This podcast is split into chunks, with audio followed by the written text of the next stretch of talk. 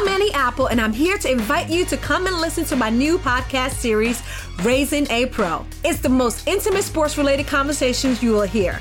Each week, we explore the journeys of some of your favorite NFL players through the eyes of those that know them best. From Joe Burrow, DeAndre Hopkins, Myles Garrett, Ezekiel Elliott, Nick and Joey Bosa, just to name a few. With exclusive insights and information, we leave no stone unturned. Subscribe now to Raising a Pro on your favorite podcast app.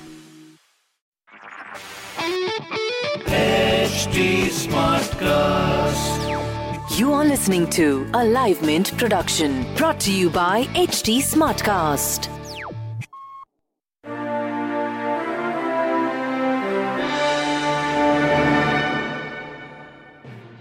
Hi, and welcome to Mark to Market. It is a Mint podcast with a fresh take on news and what it means for the markets. I am Pallavi Pengonda from the Mark to Market team, and on today's episode, we will discuss what's behind the rush to invest in Reliance's Jio. There seems to be a never ending queue of investors lining up to buy shares of Jio Platforms Limited. The company has already raised $13.7 billion and appears to have exceeded its own targets.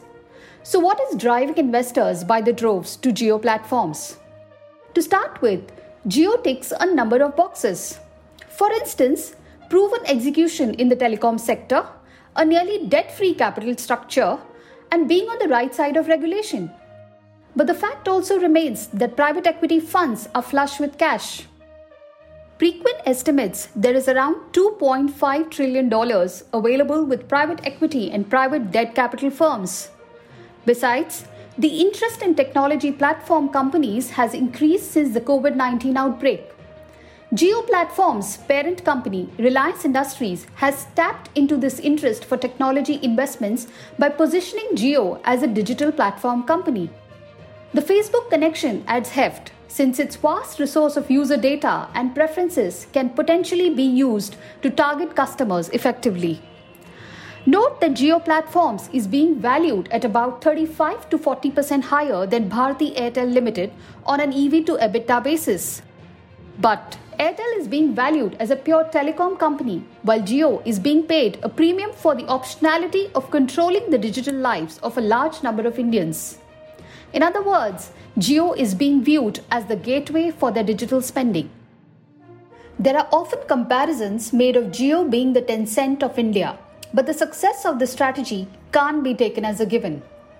To start with, existing examples of super apps such as Tencent's WeChat are network agnostic.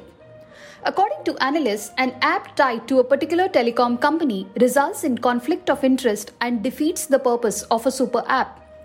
Besides, large competitors such as Amazon aren't active in China, while they have a considerable presence in India.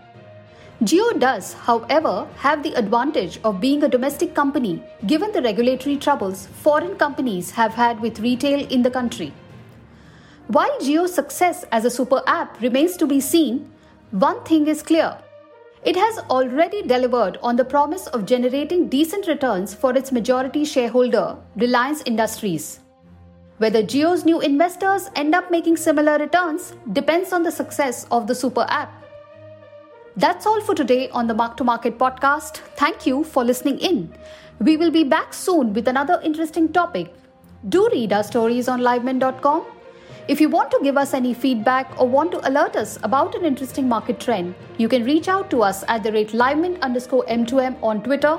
To listen to more podcasts, do log on to htsmartcast.com. Thank you.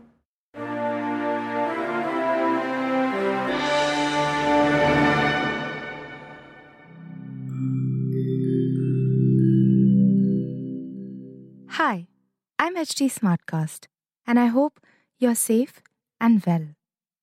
The next episode is about to begin, but just a small message of solidarity before that. In difficult times like these, living in isolation isn't going to be easy. But what if working from home, our own comfort zones, helps us discover new ways of being? What if this calm, this rest, it helps us listen to ourselves and the people around us more deeply. While that happens, you can find me at htsmartcast.com. connecting you to the world of comedy, culture, motivation news. You know, just in case you need some smart company. Thanks for listening. Take care. This was a Live Mint production brought to you by HT Smartcast. HT Smartcast. I'm Annie Apple, and I'm here to invite you to come and listen to my new podcast series, Raising a Pro. It's the most intimate sports related conversations you will hear. Each week, we explore the journeys of some of your favorite NFL players through the eyes of those that know them best. From Joe Burrow, DeAndre Hopkins, Myles Garrett, Ezekiel Elliott, Nick and Joey Bosa, just to name a few. With exclusive insights and information, we leave no stone unturned. Subscribe now to Raising a Pro on your favorite podcast app.